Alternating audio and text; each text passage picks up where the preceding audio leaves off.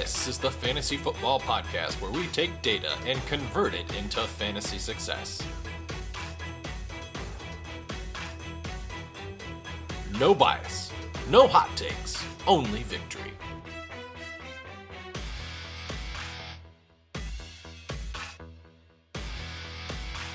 This is the Fantasy Alchemist Podcast.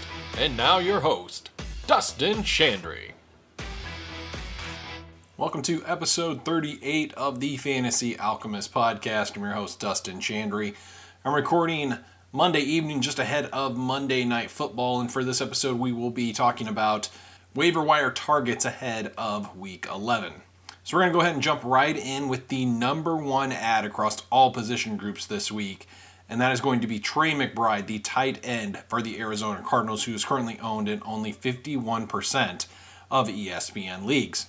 Now, since Zach Ertz has gone to IR, Trey McBride has had strong and consistent utilization over the last three weeks with three different quarterbacks. Now, two of those three weeks, he had competent quarterback play with Josh Dobbs and then, of course, Kyler Murray last week. In both those games, he resulted in over 20 fantasy points. Now, on Sunday, he had eight receptions on nine targets, 131 yards. He scored over 20 fantasy points with Kyler Murray back at quarterback. On top of that, McBride had a team high nine targets. He had a 31% target share.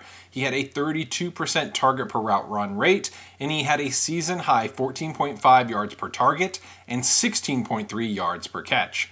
Now, for the rest of the season, the only players I would rather have straight up at the tight end position are Travis Kelce, Mark Andrews, TJ Hockenson, Sam LaPorta, Dalton Kincaid, and Dalton Schultz that would make Trey McBride tight end seven for me for the rest of the season. And again, he is free right now in half of ESPN leagues.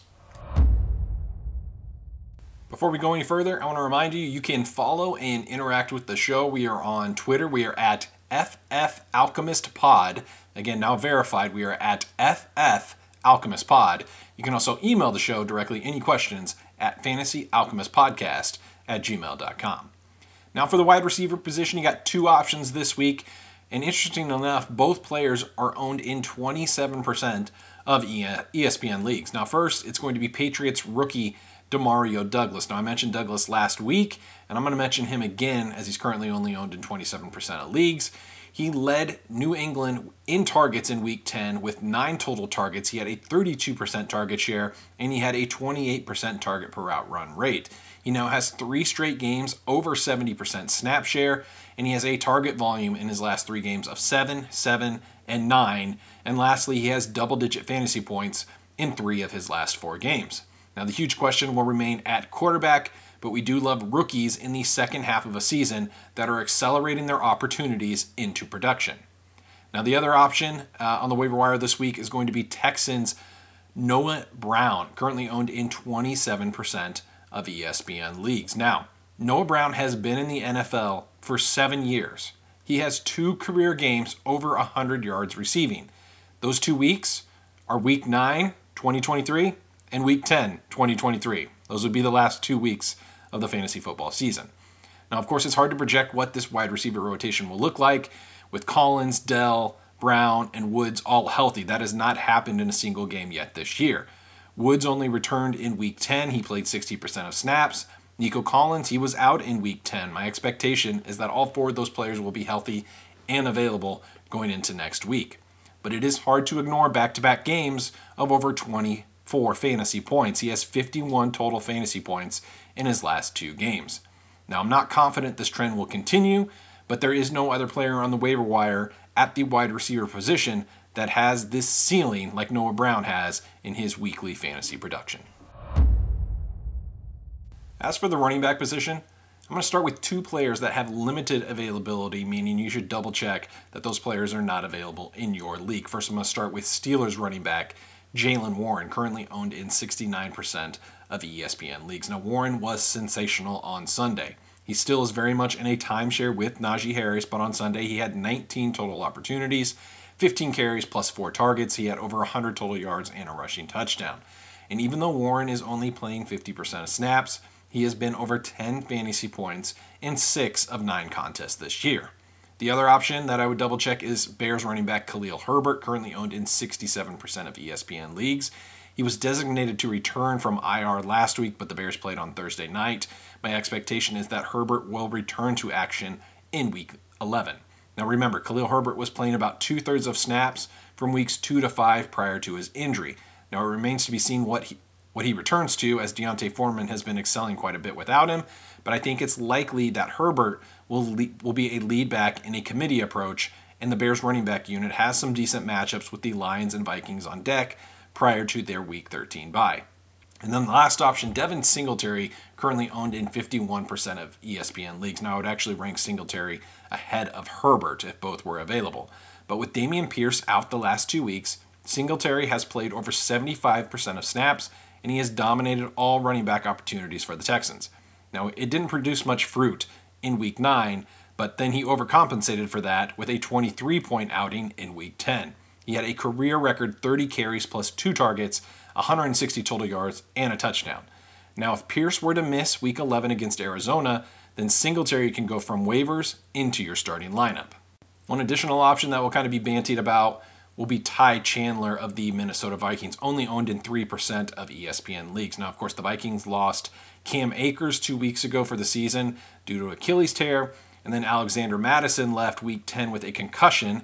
Obviously, it remains to be seen if he can play in week 11, but that seems 50 50 at best right now. Now, that could leave a majority of the backfield work to second year pro Ty Chandler. Now, he's only played sporadically for the Vikings this year, but Chandler did produce 10 fantasy points, even though he played less than 50% of snaps on Sunday, with Mattison exiting before halftime. And then lastly, I'll just continue to mention Tyjae Spears and Zach Charbonnet. Spears owned in 33% of leagues, Charbonnet in 31%. Both are seeing more playing time than their backfield fantasy teammate. Spears seen more snaps played than Derrick Henry. Charbonnet has seen more snaps played than Kenneth Walker the last few weeks. Both Spears and Charbonnet are high priority stashes in the event that the starter, and I'm using that in quotation marks, given the committee approach both of these backfields have stumbled into in recent weeks. But I'd also rather stash both Spears and Charbonnet over a one week flyer on a journeyman type like Ty Chandler. Then, lastly, at the quarterback position, we'll start with one player with a, a bit more limited availability, and that'll be Washington Commanders quarterback Sam Howell, currently owned in 73% of leagues. Now, Sam Howell has over 40 pass attempts in six of his last seven games. Howell is now leading the NFL in passing attempts uh, and is in the top five in passing yards and passing touchdowns. And over his last three games, Howell is over 300 passing yards in each of those games. He has eight passing touchdowns, and he is averaging almost 25 fantasy points a game. Now, at this point, you should want Howell rest of season over the likes of Trevor Lawrence, Brock Purdy, and Deshaun Watson.